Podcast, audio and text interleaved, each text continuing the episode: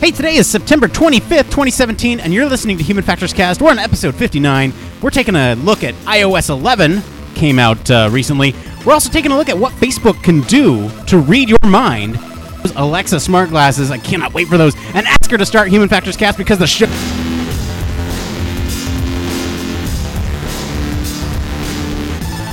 Welcome to Human Factors Cast, your way factors, psychology, and design.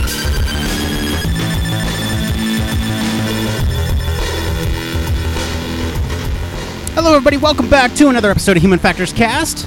We're back. The audio problems are solved from last week. They're resolved. Blake Arnsdorf hanging out over there. Oh, yeah. No audio problems. Everything's good. Happy Monday, Nick. Everything's fine over here. How are you? Oh, man, I'm pretty excited, too. Hey, before we get the show started, I am really excited and check out. And our link is in the show description. So come on, click on that, hang out with us, and just to have those conversations about human factor stuff and maybe some of the things that you hear about out there. We want to hear from you. And we've actually had a couple of people either write or review us, which is always great. So we just want to thank you guys for doing that. It's always nice when I was telling Blake before the show, you know, it's always nice when we get that feedback because we realize, you know, it's me and Blake shooting the shit every week, right? Like, and then when we get that feedback, we're like, oh yeah, that's right. It's more fuel for the fire for us and wanting to keep doing it and enjoying ourselves and hoping to hear more from you guys from Slack because that would be cool to interact with some of you. Absolutely. Blake, how are you, buddy? Oh, man, I am good. So, Nick, I got to tell you, man, I spent the weekend marveling at some of engineering's most amazing feats. I went to an air show here locally in San Diego over the weekend at the Miramar Air Show. Miramar Air Force Base, Marine Base. But I tell you what, it was so crazy to watch some of these aircraft, especially this particular one that was an F-35, and they performed just a demo of some of its different capabilities, which of course, but also it can just hover in the air for easy, like just, you know, doing what it needs to altitude. Man, I'm always so impressed with the capabilities of our systems so let me tell a little anecdote here. So I was actually going out for lunch the other day, and I worked down in Miramar, and they were practicing for the show. I think this was last Thursday or something when I went out for lunch, and they were practicing for the show, and you can see, you know, there were four of these jets like flying in formation, and I'm just like, man, pilot's going through right now like 2 inches to the left, they're wingmen, and it's just so impressive to me that the skill behind these pilots sometimes. It's pretty impressive. Yeah, it's especially when you're talking like shows like the Blue Angels, and it's just crazy what they can do in aircraft. But also something that the Marines demonstrated was basically a tactical demo. So how all of these different types of aircraft and helicopters and also ground vehicles like Humvees, tanks, and bigger vehicles as well, along with Marines, would work in kind of a tactical exercise, like from putting Marines on the ground from like Huey helicopters, how they move in formation, and then how all these different tactical assets assist them throughout the entire time during the exercise. And it was just really incredible to watch the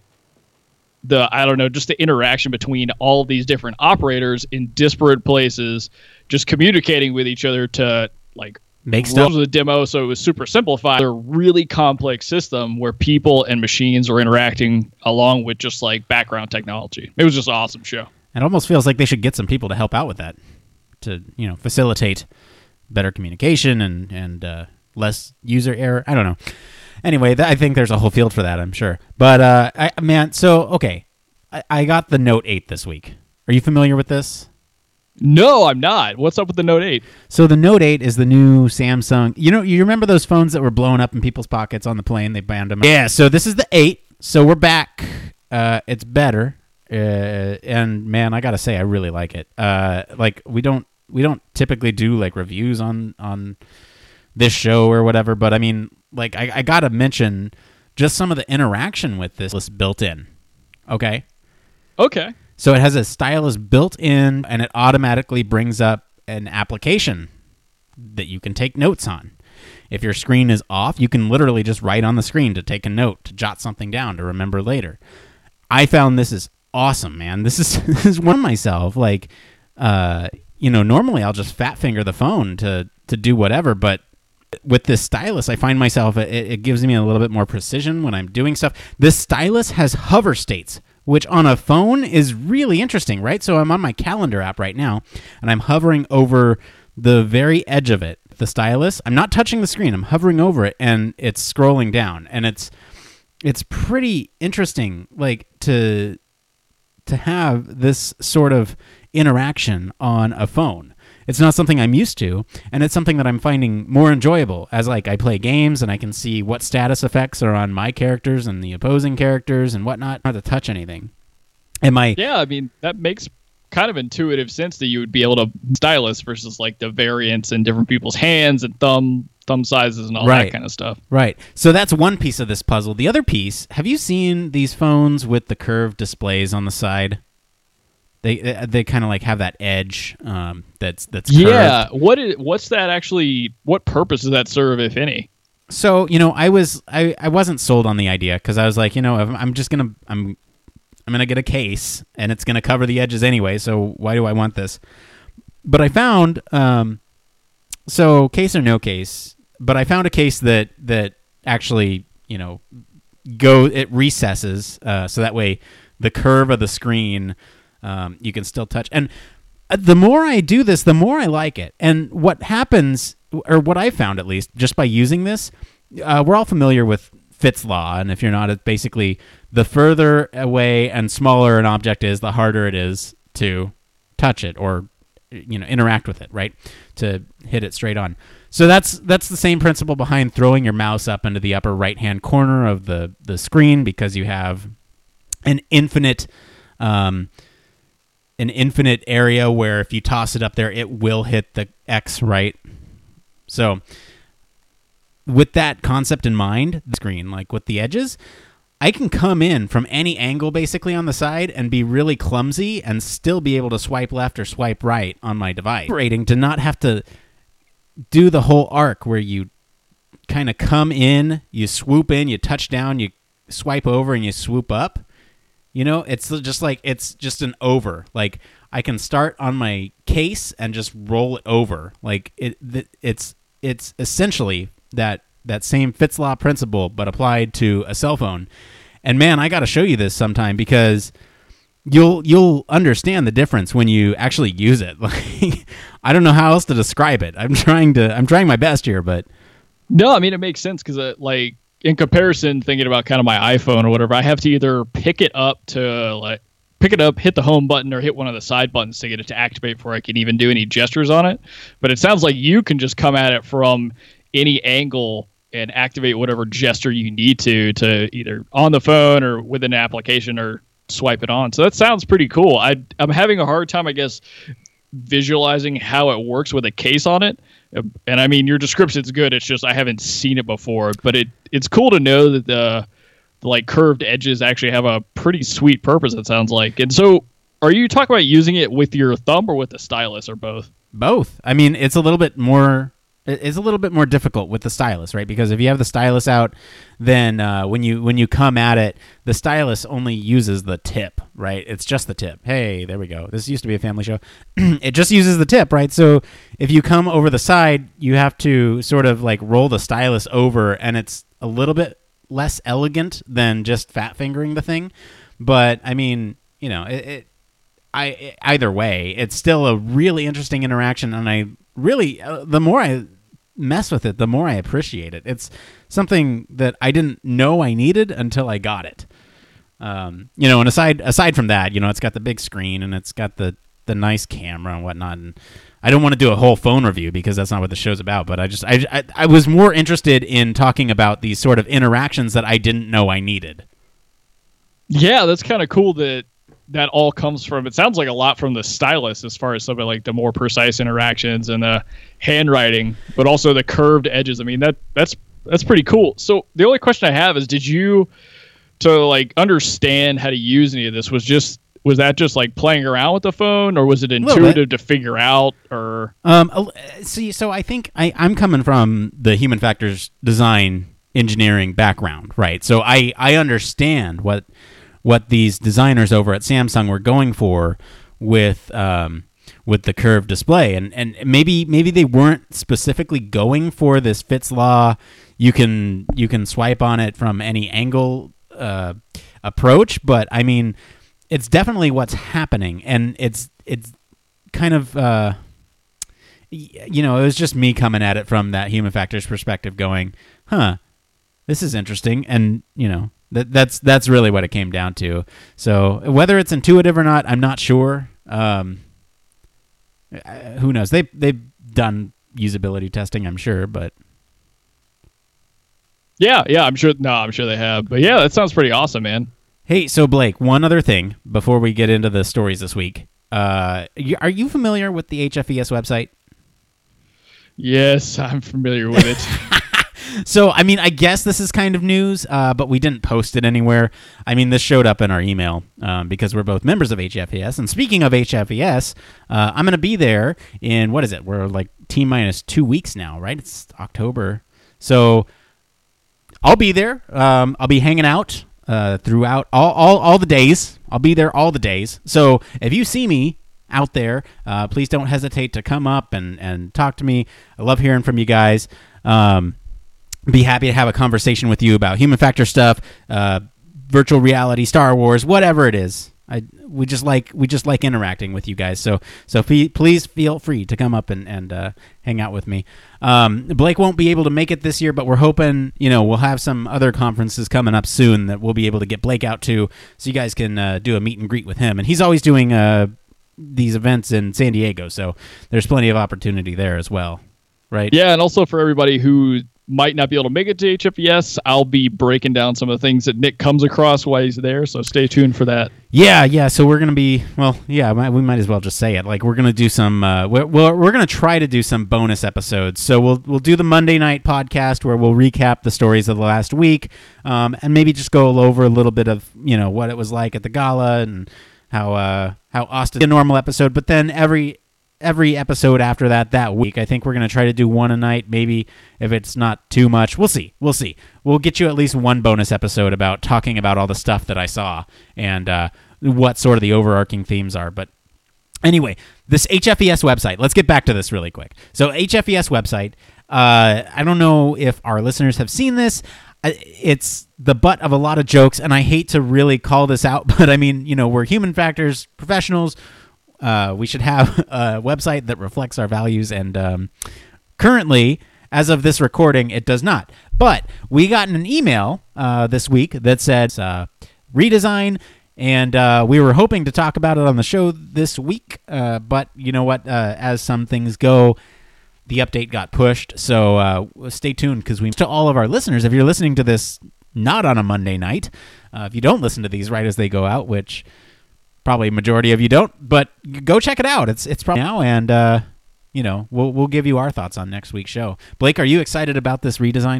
I'm excited because it definitely, and how they're gonna kind of, like you said, just stay more to the principles of what we do, having a more usable site and that kind of stuff. And I'd love to hear if, like, over the next coming days it gets rolled out, if any of the listeners happen to see it, like, hit us up on Twitter or join Slack, and we can talk about it, and then we'll break it down on the show the week after. Yeah, good callback. Join us on Slack. It's in the links in the show description. All right. Okay, news. Man, let's get into these stories. This is the part of the show all about human factors news. This could be anything from medical, transportation, psychology, AI, virtual reality, automation, whatever it is. You know the drill by now. As long as it has to do with the field of human factors, it is all fair game. Blake, what do we got up first this week? All right. So I'm sure most people have heard this week that the iOS 11 was dropped, and there was definitely some strange things happening in it. So Ryan Lau, a designer and iOS 11 beta tester, detailed a myriad of design errors he noticed in Apple's latest mobile update. This is a list of small details that are inconsistent, such as just font weights, sloppy leading, and even margin discrepancies. Details for evidence that Apple has lost its way, or these minor design inconsistencies to be expected of any new product. So, Nick, this guy really broke this down pretty deeply across like where you can find a bunch of inconsistencies across just the Apple iOS 11 design. Mainly, like it says, having to do with fonts, some weird alignment across application, but even some strange interactions. And so I wanted to, from other products you used, have you ever like had a or like a product or a piece of software that you really liked that dropped a brand new update, and you just found a bunch of inconsistent errors before they could like make any patches to that update? You know, not off the top of my head, and that's kind of what perplexes me about this. I mean, you're an Apple guy, right? Yeah, yeah. Okay, I am not. So, you know, I'm not against Apple, but I know one of their core tenets is the design part of it, right? They are very meticulous about the design, and so I'm wondering how something like this could have even happened. But I really haven't... There's no example that I can think of, at least off the top of my head, that sort of had a bunch of inconsistencies. And, I mean, this guy... I don't want to sound nitpicky here, but this guy's, like, really digging into some of these details that... Like, I mean, some of them are, sure, whatever. But, I mean, the padding, like, I wouldn't have noticed that. And, you know, I do this. Like, it's not something that I would go through and try to, like, it's off by a couple pixels. But, I mean, it's still there. Like, there's the argument for consistency, but then there's the argument that I wouldn't notice it. So, I don't know. Like, that's kind of where I'm at.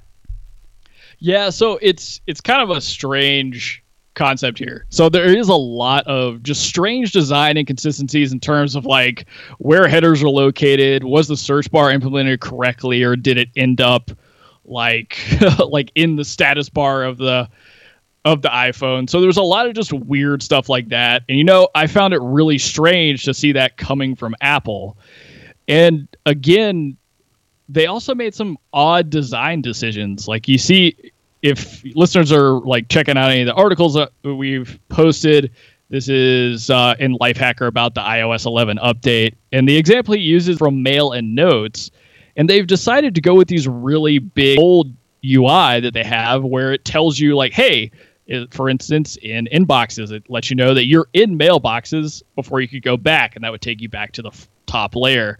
Whereas in Notes, they don't have that. So there's just a lot of things that it was obvious that there wasn't a lot of spot checking going on.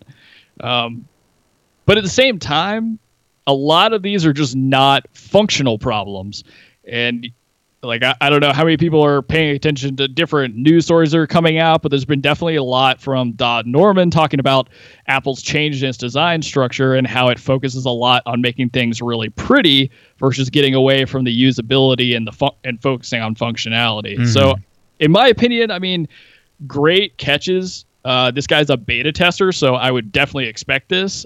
Yeah, I mean, sitting around with my girlfriend, who also is a human factors practitioner, and her dad, who like is a technical guy himself, like we caught some weird things together, but at the same time, none of these were functionally detrimental as far as what we found or what I'm seeing detailed in the two articles by this particular guy. Yeah. There's nothing that's breaking. It's just, it's all these little nitnoity things, right? It's very nitpicky and very kind of, pixel perfect, I guess, if you will, which don't get me wrong. I respect the people who can have an eye for this type of thing, right? Like I work with people who can spot this thing from a mile away, but you know, as long as it doesn't interfere with the interaction, that's kind of where I'm standing. And a lot of people didn't even notice some of these design inconsistencies. So, I mean, not to say that design isn't important, because it is, right? If it's more beautiful and easy to use, then you're gonna have a better time doing whatever it is that you're doing on this device. But, yeah, okay, hang on. I'm going further down here in the article, and I'm noticing the one where the iPhones are offset on the Apple ID page. that one's the one that got me a little bit. Okay, all right. Yeah, there's a lot of them, man, and I really have to say, like, and don't get me wrong, I like my Apple products. I haven't really had problems with operating systems, but a lot of this really seemed like, as far as what was updated, it just seemed like a lot of pretty things. Like even the dashboard now has, it's got everything in a central place, but they're just, it's not like a giant improvement by any means. Right. And even hidden features that are in there, it's not very intuitive to find them. It's some of those things where you're like, you'd have to go poking around on different review sites and you might pick up some tips and tricks. So I'm a little concerned about the like diving into making things really pretty and maybe a little bit of the loss of paying attention to the usability and functionality of things.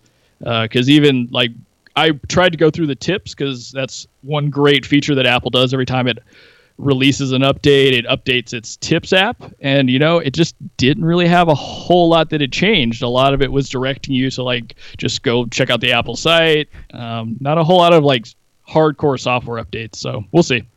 Yeah, I mean, it'll be interesting to see if they go through and roll through and fix these guys, or if they're just going to let it sit. I mean, I know from the Google side of things, they have these style guides basically that they put out, and everybody has to kind of meet these standards before they even go out. So who knows? Do you have anything else on this one, or should we jump into?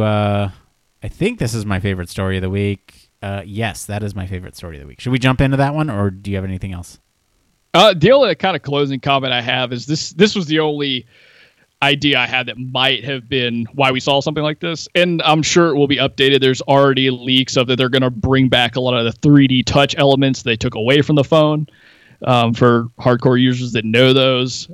But there's a potential that maybe with this outcome or bringing out this new phone and how they've like taken away the home button, they're building more robust software. Even though this is typically a thing they do, maybe this was just such a big leap for them design-wise that it might have just ended up with too many product teams running at once, and so we saw a lot of these discrepancies. But I'm sure we'll see rollouts over the next coming like weeks to fix a lot of these like designy things and even maybe add more functionality. Oh yeah, especially if more articles like this come out calling them out on it. I mean, yeah.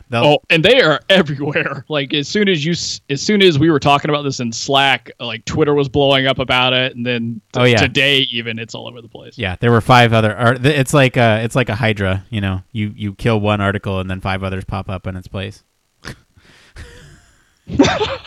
Oh man. All right, well, let's go ahead and get into my favorite story. I want to talk about this one. Yes, this has got to be my favorite one too, guys, this week. So there are rumors afoot on what Amazon's top-secret Lab 126 group is working on in an effort to make Alexa a more formidable competitor to Google Assistant and Siri. Amazon may be letting you take Alexa everywhere by wearing the artificial assistant on your face. That's right, Amazon is said to be developing eyewear that tethers to your smartphone, allowing you to hear and even speak to Alexa via a bone conduction audio system. Unlike similar products such as Google Glass, these glasses will not have a screen or camera. The idea is to give users a direct line to Alexa via their smartphone without having to open an app, as is currently the case. Now, for listeners that don't know, Nick and I both wear glasses, but Nick actually has the added benefit of being an Alexa user. So I'm super excited to hear your take on this, Nick. What do you think? Well, I got to say, this is a lot more efficient than me strapping my Amazon Echo to my glasses because, man, this is another one of those things that I didn't know I wanted until I heard the idea. And I mean, we've seen, you know, Google Glass before, right? But that was very app-based. And that was very, you have a interface that you're interacting with, a visual interface, I should say, because at least from what it sounds like, these are an auditory interface. But I really like this idea because then, you know, I'm talking to myself all the time anyway. But now people won't think I'm crazy if they see this device on my head. That's at least my hope, right?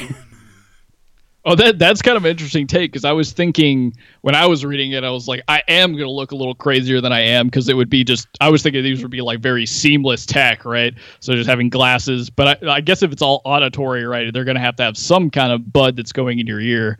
So that might be a dead giveaway that you might be talking to Alexa. Yeah, if your name is Alexa, it's not such a great time to be out there in the world with these kind of devices out there. Although, who knows? I might rename it computer when I'm out and about, so that way I can sound like the true nerd I am computer, take me to the nearest whatever. And I'm excited for this idea only because I am the kind of guy who has been contemplating, spending $30 to hook up an Amazon Dot in my vehicle, because in the car I do weird things in the car, man. So our listeners who have been listening for a while know that I have quite a long drive. It's about about an hour and a half commute, and I do weird things in the car where, I'll see a billboard on the side of the road or something, and I'll audibly say, I wonder what they've been in. Like if it's an advertisement for a movie or something, what have they been in? And I can't just sit there and say, Alexa, what movies have so-and-so been in, right? But with this, I could do it anywhere. And it's so nice to me. This is so promising to me. And another step further, hang on, do they talk about cameras on this thing at all? As far as I know, it says that they wouldn't have a screen or a camera. It would just basically be you and Alexa kind of interacting through voice. That's interesting. So this is going to kind of tie back to the banter that we had at the beginning of the show. But man, so Samsung has their answer to Alexa, and it's called Bixby. And I hate this thing. I hate this thing so much. It's called Bixby? Really? Bixby, yeah. I had no idea they even had like a virtual assistant. Okay, cool. Yeah, so it's actually bloatware hardware, which is weird, right? There's a dedicated button on the device for Bixby, and you cannot remap it. It's a little frustrating. I would have a million other things open instead of this thing, so I've disabled the button, which is the next best thing. But, so Samsung's answer is Bixby. And if you pull out your camera, there's this thing called Bixby Vision, and this is awesome. So this thing, you basically take out your camera, and this technology has been around for a while. But the idea is that you point it at something, a brand name, some words or something, and you can translate the words. You can search for a product on Amazon. So like if you pointed at cat treats or something, it'll bring you right up to the Amazon page. You can just purchase it right there. And I think that would be something that I would want to see in glasses like this. Whereas if it had built-in cameras and object recognition, you can say, hey, look, I'm looking at this, order this on Amazon. And I feel like that is just the right, here you go. It's integrated to their system. But I mean, I don't know, having just the voice is great too, because the thing is, I'll have Alexa with me wherever I go. So if I am, fixing the sink in the bathroom and I think, oh man, I need this, I can literally say, Alexa, add this to my shopping list. And then when I'm out and about, I can say, well, Alexa, what's on my shopping list? And it's right in my ear. I don't have to go to my phone or anything. She just reads it to me, and I'm like, okay, yes, I'm going here, I'm going there. I love this idea. Yeah, Nick, I think this is kind of my take on that, because I think that's an awesome idea.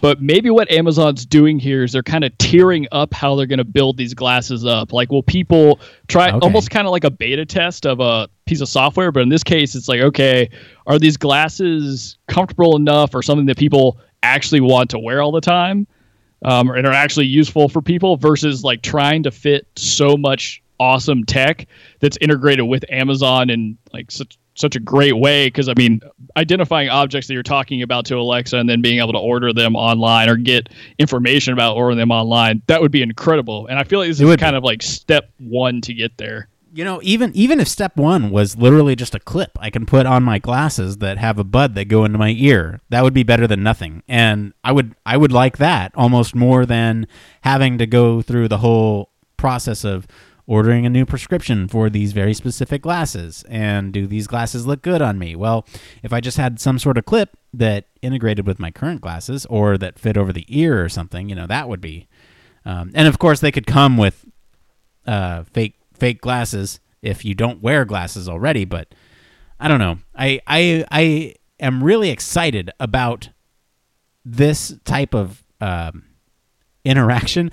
Mostly for the fact that it's out in the world, and honestly, man, like it's my biggest sort of I hate to say it's my biggest wish, but like just the convenience of having an assistant with you all the time. Like I can't, if I'm out walking the cat or something, you know, I can't, yes, I walk the cat. If I'm out walking the cat or something, I can't say add this to my shopping list. I have to remember it and then bring it back home and do it. Whereas if I'm just out and about, I can just say right then and there. Yeah, and it's again kind of making the Alexa technology more integrated into your everyday life, right? So now you can walk around with it versus it just being in the house. You don't have to rely on opening an app and going through a process on your smartphone anymore. And since it's a lot of it's tied to Amazon itself, I mean, it's just a great ecosystem they're trying to create, and I can't wait to see when it comes out and what it's like on like first implementation. Oh yeah, well, depending on when it comes out and what the things about it are, you can bet that I will be an early adopter, and we'll be sure to keep you guys informed in the loop. You know, as soon as we find out any more, we'll let you guys know. Want to jump into the next story here? Yeah, let's do it, man. All right. All right, so back in April, Nick and I talked about Facebook's desire to use neural technology to read your mind, allowing you to type by merely thinking. It's a cool but yet creepy concept. And at their annual developer conference, the company announced that its own skunkworks group, Building 8, is indeed working on secretive hardware, including its own brain-to-computer interface. Facebook's BCI is slated to allow users to send words from their brain to a computer by merely thinking them. And Regina Dugan, the former head of DARPA and now head of Building 8, commented, "It does sound impossible, but it may be closer than you actually realize." That's scary. This is something I just like to think is science fiction, but it obviously is not. It's statements like these that just like set me into a weird mood where I'm like, are we really that close to being able to read our thoughts and translate them into like, you know, Facebook posts? I don't know. It's foreign and weird and exciting in a sense too. Like, I don't know. I don't know how to feel about it. You know, I don't either. And this might be unfair in some ways, but when I found it, like the new head of Building 8 is a former head of DARPA, I just couldn't even believe that, yeah, it's got to be closer than anything, because DARPA's been doing this kind of research in a military context, and now these guys from Facebook's Building 8 are working like with neuroscientists to try and ramp this up and like get this non-invasive system going, which is kind of hard to think about when you're talking about like a brain-computer interface. But yeah, I mean, this is not far away. It wasn't even a few months ago that we were talking about this, kind of pontificating about like how likely we'd be to see this, but it looks like it's ramping up in terms of hardware like now. Yeah. Yeah. So yeah, mind reading, man. Like, let's get into the little nitty gritty of this, right? They kind of go into detail about how, or they don't go into detail, but they kind of do a little hint of how they're going to do this whole mind reading / mind control someday thing, right? Yeah, so they're talking about using just a basic, supposedly non-invasive headset that's going to allow them to, you know, take readings of what's going on inside your brain as far as like what areas are activating, and supposedly, and this is where it gets really intense for me because of the knowledge of like where neuroscience is now and how it's going to take, or what it's going to take to get to the point where you're identifying not only exactly where these words that you're thinking up are in the brain, but being able to use AI to troubleshoot, okay, it's this word, this phrase, taking it from the brain to some kind of computer output, which won't be the hard part. It's more of like the connection between the brain to the actual, I guess, AI that's going to compute a lot of this stuff. Right. That's just the basic premise. Yeah. They can get a lot of this information just from these non-invasive nodes. Right. And, or non-invasive sensors. And so they're relying heavily on AI here to kind of interpret what the signals mean and you know, they're probably using some fuzzy detection to kind of piece together what the user intended to say versus what their actual thoughts were. And then, dude, I literally cannot think right now because I can't, this, I am at, honestly, I'm at a loss for words with this story. Like, this is one that just gets me. I don't know what it is about somebody poking around in my brain and like being able to see what my thoughts are, but this just does not sit well with me. But it's also very exciting because this is going to open up the way for so many other things. Think about controlling inputs with non-invasive brain nodes, you know, that you can control a plane or something with just this device on your head, and the AI interprets everything else. Like, I don't know, man. Like, this is awesome to me, but at the same time, it's like, no, no. Yeah, I mean, I think what's incredible is the technology that, or combining, I guess, a lot of neuroscience that exists today with technology from that realm that's going to eventually connect to high-powered computing.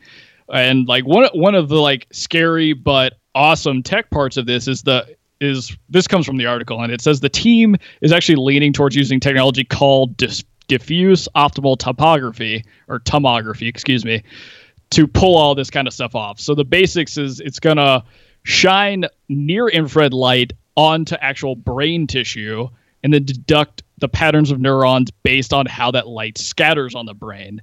So that sentence alone is just insane to even say, or to think that people are going to adopt this in any kind of mass way just so their thoughts can be read and you can type a little faster. No. I don't know, man. Like, I don't know. I'm excited about, like, there's always this relationship with technology, right? Where you're excited about the future and you're also very scared of potentially some of the applications of the future, right? Like, this is one of those instances where I don't know how I feel about this. Well, it's hard, right? Because, I mean, I've got some points from the end of the article here as well that talk about, like, this has been used by a bunch of different companies in different ways. And one way is to help people with disabilities to control either paralyzed limbs or prosthetics. I mean, there's an amazing application of BCIs in general. I just think this particular one is too much too fast. Yeah, I think we as a society need a little bit more time to adjust to the idea of this before we actually go and implement it as an interaction method, or you know, before we start integrating it with the technology that we use. I think we need to adjust on this. We need to adjust to this as a society first. Yeah, and I totally agree. I think the part that really needs to be thought out is the security of the data being recorded, because we keep running into so many cybersecurity issues that are in some ways brand new because our data is just all so accessible now. There needs to be restructuring of databases, how we interact with security systems, and when we're talking about something that's basically for lack of any other way of saying it, it's reading your mind, having to record that data and then spit it back out. Like, that can be used maliciously, I'm sure. I just couldn't think of how to do it, right? Yeah, and Blake, I gotta say, man, I have to say, I see what you did with the show notes this week, and thank you for not putting this last, because this would have been a downer to go out on. I know. See, I'm trying to get better about that. You're learning. On happy notes. You're learning. It's good. We're all good. All right. So do you have any other closing thoughts on this one before we move on? No, let's get out of here, man. All right. Yeah, I'm like sweating just thinking about this. And it's also hot in this sauna that I call the studio. All right. So before we move on, I just want to thank all of our friends over at Hacker Noon, Lifehacker, Gizmodo, and Engadget for all of our stories this week. If you guys want to follow along with us as we find all the stories, you can follow us on social media for links to all the original articles. Like I said, we post those as we find them. So you can get a head start on what we're going to be talking about up on the podcast every week. And, you know, it's always fun to comment on those. And sometimes we bring in those comments and sometimes not. But who knows? All right, Blake, let's get into our last story for the day, because I'm actually, this is a very simple story, but there's a lot to dig into here. All right, man. Well, let's dig in. All right. So we're getting into video gaming. Good way to end the show. So review bombing in the gaming community is commonplace and can have damaging effects on game developers. Well, Valve is trying to fix that. Instead of single review scores, game pages will now be accompanied by a histogram displaying a visual history of users' reviews. So their UI designer, Alden Kroll, said that the team had toyed with various options but decided not to change the ways that players actually can review games, but instead focused on potential purchasers can explore and review user review game data. So each game page now have a histogram that presents both positive and negative reviews submitted over the lifetime of the game. So Nick, I'm kind of at a loss for this one because I don't have a lot of familiarity with Steam's platform. Okay, well, do you? A little bit. So let's break it down, though. I mean, you don't have to have a familiarity with Steam's platform to really dig into this. But the reason I put this in here this week is because this is a way to display information to make it available to people. And I wanted to get your thoughts on this, man. So let me give a little bit of backstory here. For our listeners who are unfamiliar with the concept of review bombing, this is basically when the developer of a video game or something happens just out of, I don't know, there could be some event. Let's just leave it at that. There's some event, and the internet, like the rallying machine it is, gets everybody and their closest friends together and literally just bombs this game or, you know, whatever it is. It happens with books on Amazon. It happens with more than just video games, which is why, you know, this isn't just a unique problem to video games. But the idea is that you get a bunch of people to give you a negative review, so that way it influences other people. It's social engineering mixed with the internet, the power of the internet, and sort of perception of how these games or these products are. It basically comes down to altering people's perception of what these products are. It's you know, despite having a ton of good reviews, you get a wave of bad reviews at once, and then the score goes way down, right? So Steam's well, let me even give a little bit more backstory to this. So this is going to get down a really sort of specialized pathway here, but are you familiar with PewDiePie at all? I've heard of him. He's a popular YouTuber, right? There's nothing like stream games and hosts his own kind of shows on YouTube. Yeah, I hate the guy, but you know, and I don't understand what people see in him, and I'm sorry if our listeners like him. It's not for me. If you like him, that's fine.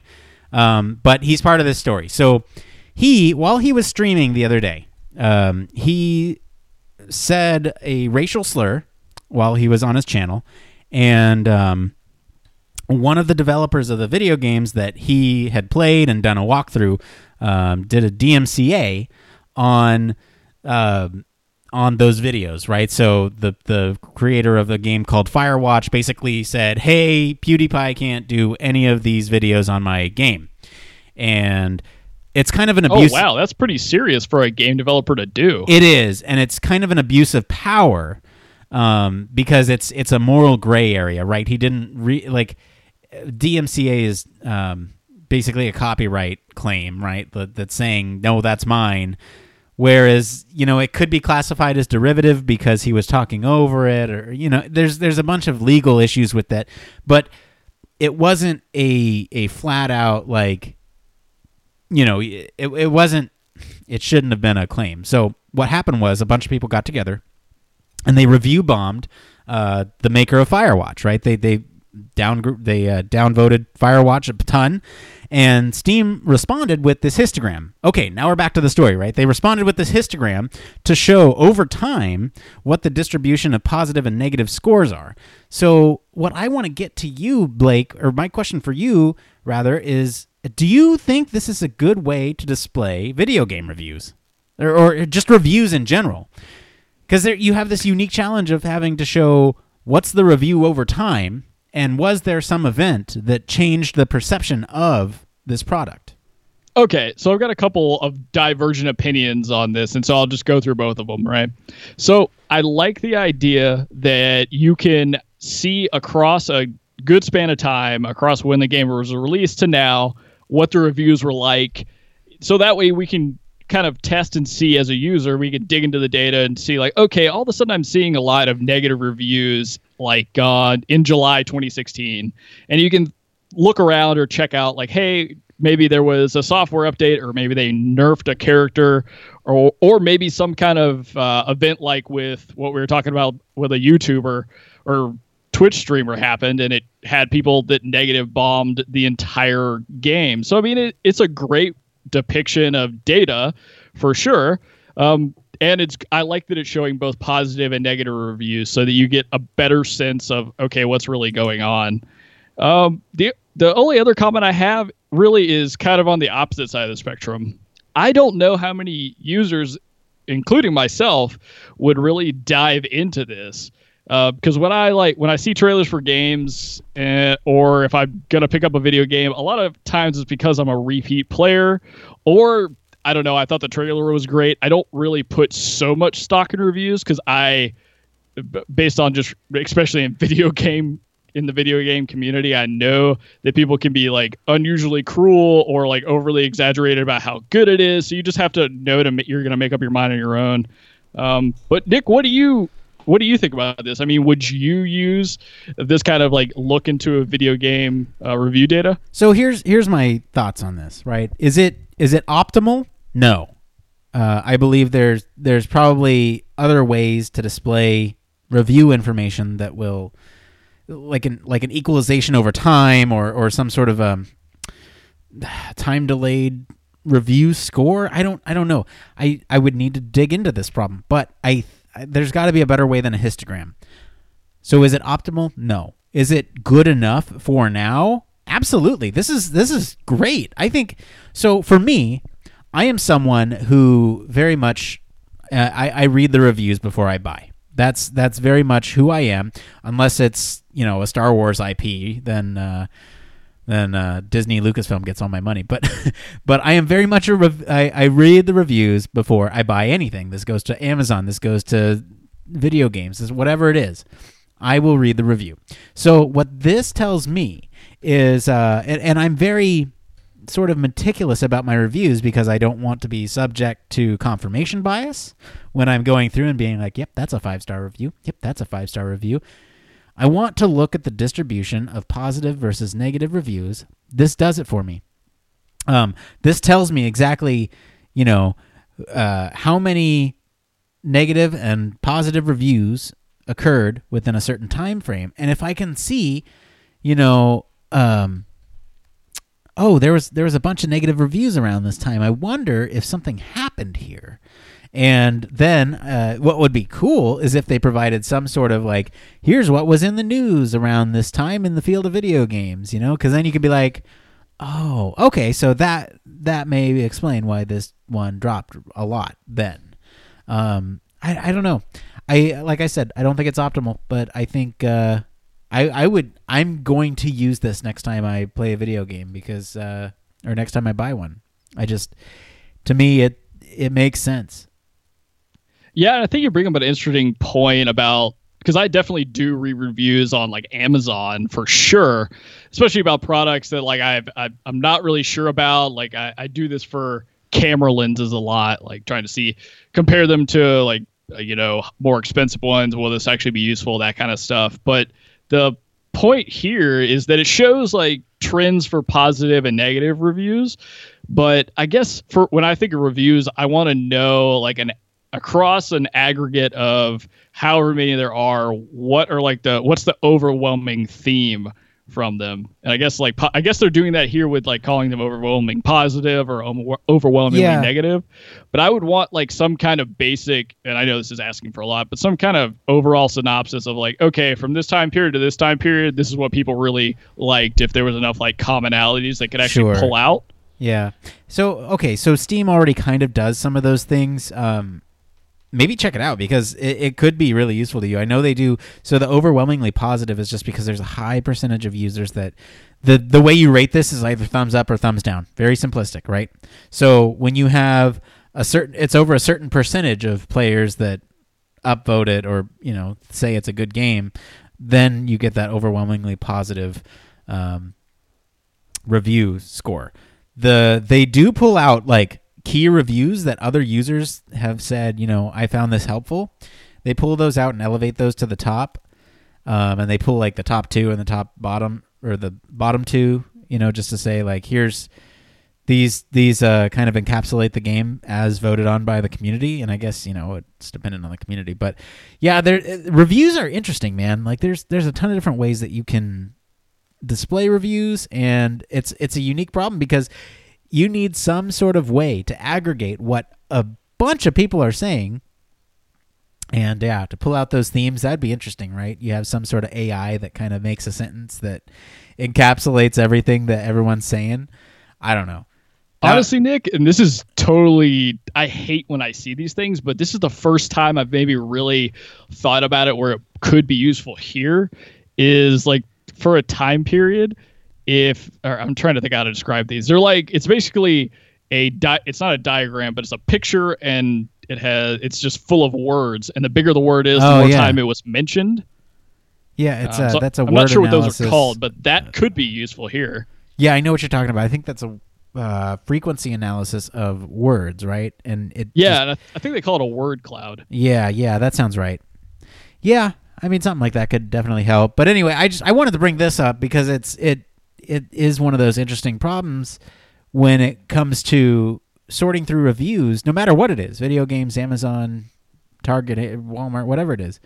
You know, you have sort of this challenge with what reviews do you trust? Which ones don't you trust? How has the review changed over time? That's a big one too. So I don't know. I thought it was an interesting story and one that we could end on this week. But let's go ahead and switch gears a little bit. Let's get to the It Came From Reddit section. This is the part of the show where we search all over Reddit to bring you guys topics the community's talking about. So any subreddit's fair game as long as it relates to the field of human factors and encourages discussion among the community. So our first one today actually comes from the Human Factors subreddit. Yeah, it's not dead. Woo! It lives. It lives from Turkey Jr. Turkey Jr. writes, currently, I am working as an undergraduate research assistant in a human factors lab. Recently, we acquired an Oculus Rift. Oh, this is right up my alley, Blake. Thanks for picking this one. My faculty member has given me the freedom to run my own experiment. Unfortunately, I'm having trouble coming up with a topic. Along with the Rift, we also have a driving simulator. I would like to do something combining the two, but mainly the Oculus. Any ideas are welcomed. Some ideas I already thought about were simulation, sickness, and phobias, but there's extensive research on both. Their current research is centered around assessing ADHD and multitasking. Okay, Blake, so you're the VR expert. What do you think? Yeah, so I definitely picked this for Nick specifically because you mentioned that you have an Oculus Rift. I mean, I have silly points that I can go about, but Nick, I would really love for you to tear this one up. Oh man, no, don't make me tear this up. I don't. They're an undergraduate. I don't want to tear this up. All right, let me be kind. Okay, so first off, this is great. I'm very happy that you guys got a Rift. I'm very happy that you guys are getting into virtual reality research. One important note, it is not about the tool. And I only say this because of the line in there that says, I would like to do something combining the two, but mainly the Oculus, right?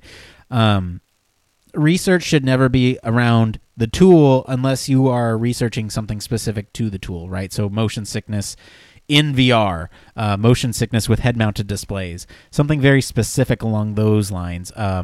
If you can do it in another way, I'll always make it be about the research and about the topics that you want to search on. Like, just because VR is sexy right now, don't feel like that's something that you have to jump into and jump on that bandwagon just because it's VR, right? That's point one. Point two, I think we actually came up with a couple ideas in Human Factors Cast. So if you're really desperate, you can dig through a couple of our old archived episodes. And let's see here. So motion sickness and phobias, or simulation sickness, I guess.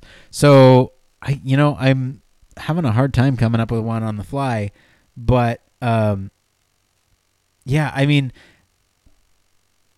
it also depends on kind of this. Does it have to be novel research? Is this undergraduate? So I don't know. Is it a project, or is it something that you are just trying to do an experiment on? And there's a big difference, right? My advice for you would be to try to incorporate some of your passions, which I don't see any passion in here, but maybe think about something that you're passionate about and try to incorporate that into the VR. And I know this was a very kind of broad strokes answer to this question, but I mainly wanted to address the don't go after it because of the tool, go after it because of the research aspect. Yeah, Nick, that's a great point to make, and it's like Nick said, it's awesome that you guys have access to an Oculus Rift, and even a driving simulator. But I'm assuming you're working in the Human Factors Lab because there's some kind of research they were doing that interested you. So I would really like Nick has already said, go after what you were interested in, why you joined the lab in the first place, and try and dig up research and build like a research question from that. However, I've got a couple of kind of ideas you could use. I'm not sure, again, kind of what Nick was talking about. Is this just like an experiment? Is this an undergraduate thesis? Are you just like, do you guys have funding in a specific area? What are you trying to do? A lot of these things would play into how I would typically answer this, but since this is Reddit, I'm going to take a few liberties. So you've got a driving simulator and an Oculus Rift. And I know from taking an attention class in graduate school, there is a lot of research done with distracted driving. And we know that right now that's definitely a big topic with cell phones in the cars, additions of nav. Now we're talking about like different AI systems being in the car. So one thing you could potentially test is determining how people perform in your driving simulator, so whatever you currently have, and if it currently could hook up to your Oculus Rift, comparing, contrasting how they perform in like a more immersive simulation versus just a regular old 2D driving simulator. Might be something interesting to look at. Do they make less, lane deviations? Or if you have a distractor task, do they perform better in VR versus in 2D? Who knows? That's one way to go about it. Another way is just doing strict driving research. If you have access to a driving simulator, multitasking in the car is a super interesting topic. There's arguments on definitely both sides of the fence that multitasking is real and you can do it versus it's not a real phenomenon. Nobody can multitask. There's a plethora of research out there, and I guess the only thing I want to point out is, even though there's been research done in a lot of these areas, I think the key point a lot of the times is, like Nick said, find passion, but also, too, you can just find ways that you can build upon what's already been done. So don't get too discouraged if there's extensive research. Just find a unique way that you're going to add to that body of research. I got two things, Blake. One. What do you got? You could put the Oculus Rift on while you're in the driving simulator. Boom. Perfect.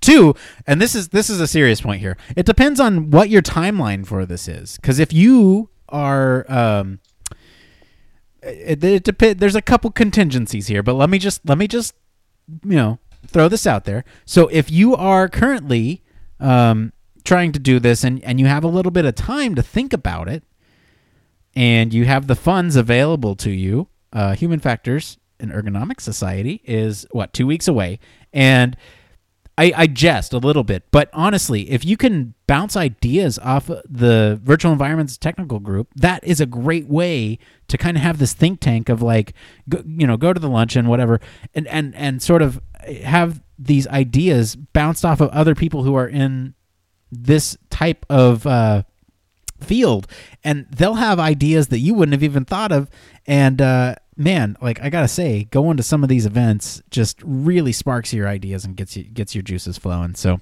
that would be another piece of advice. If you can afford it and if it works into the timeline of this, go to HFES or stand outside of HFES and just, bug people. There you go. Just reach out to people any way you can. All right. Well, I think, there's a couple other ones that we were going to get to, but man, we are tight on time. So I'm going to go ahead and call it for the day. Well, that's going to be it for today. This was a fun episode. I liked it.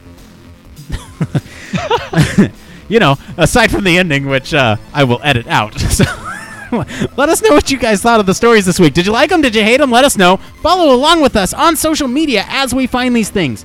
If you can let us know if there's any news stories or topics that you think we missed, you can head on over to the Human Factors Cast, LinkedIn, Facebook, or Twitter. We're at HFactors Podcast. You can join the discussion on our SoundCloud, or you can send us an email at humanfactorscast@gmail.com. Leave us a voicemail at 901-646-1432. That's 901-646-1HFC. And if you like what we're doing, you can support us on our Patreon at patreon.com/humanfactorscast. If you don't have the money, I completely understand. You can always leave us a review on Apple Podcasts, the Google Play Store, or wherever your favorite podcast directory is. That is just as good as money to us. And of course, you can always reach us at our home on the web, humanfactorscast.com. Mr. Blake Arnsdorf, thank you for hanging out and talking about video game histogram charts and mind reading and... shoot, what were the other stories we talked about? All those things today. Where can our listeners find you if they want to talk about any of these things with you? Oh, man. Well, thank you to the powerful Nick Rome again for having me on the show every week and talking about these human factors topics. As always, you guys can find me on Twitter at Don'tPanicUX, and don't be afraid to reach out. Mr. Don't Panic UX, and don't panic for reaching out. All right. As for me, I've been your host, Nick Rome. You can find me on LinkedIn or Twitter at Nick_Rome. Thanks again for tuning in to Human Factors Cast. Until next time, guys, remember, it depends. It depends. It depends on so many things. Whether somebody's reading mine or not, it depends. Mind reading. Histogram. Make those reviews good. Make them good. We want those reviews good. We will look at the histograms of those reviews. Starting to sound like one of those conservative talk show hosts. All right, that's a good place to end it. Let's go. Spacecraft, railway locomotives, nuclear submarines, healthcare, jet aircraft. These are all examples of highly technical systems and organizations, and all have one particular thing in common. They all involve humans. Humans who want to do amazing things and are using technology to achieve them. They all have something else in common. They have amazing people ensuring that the users who are involved can do what they need to do, are safe when they do so, and have the optimum user experience. These people are Human Factors practitioners, and on 1202, the Human Factors podcast, they talk to me, Barry Kirby, about what they do, sharing their career paths, highlighting their ideas and best practices, and fundamentally raising awareness of our discipline. Find us on 1202podcast.com, on social media, and on your favourite podcast directory, because it's more than just common sense.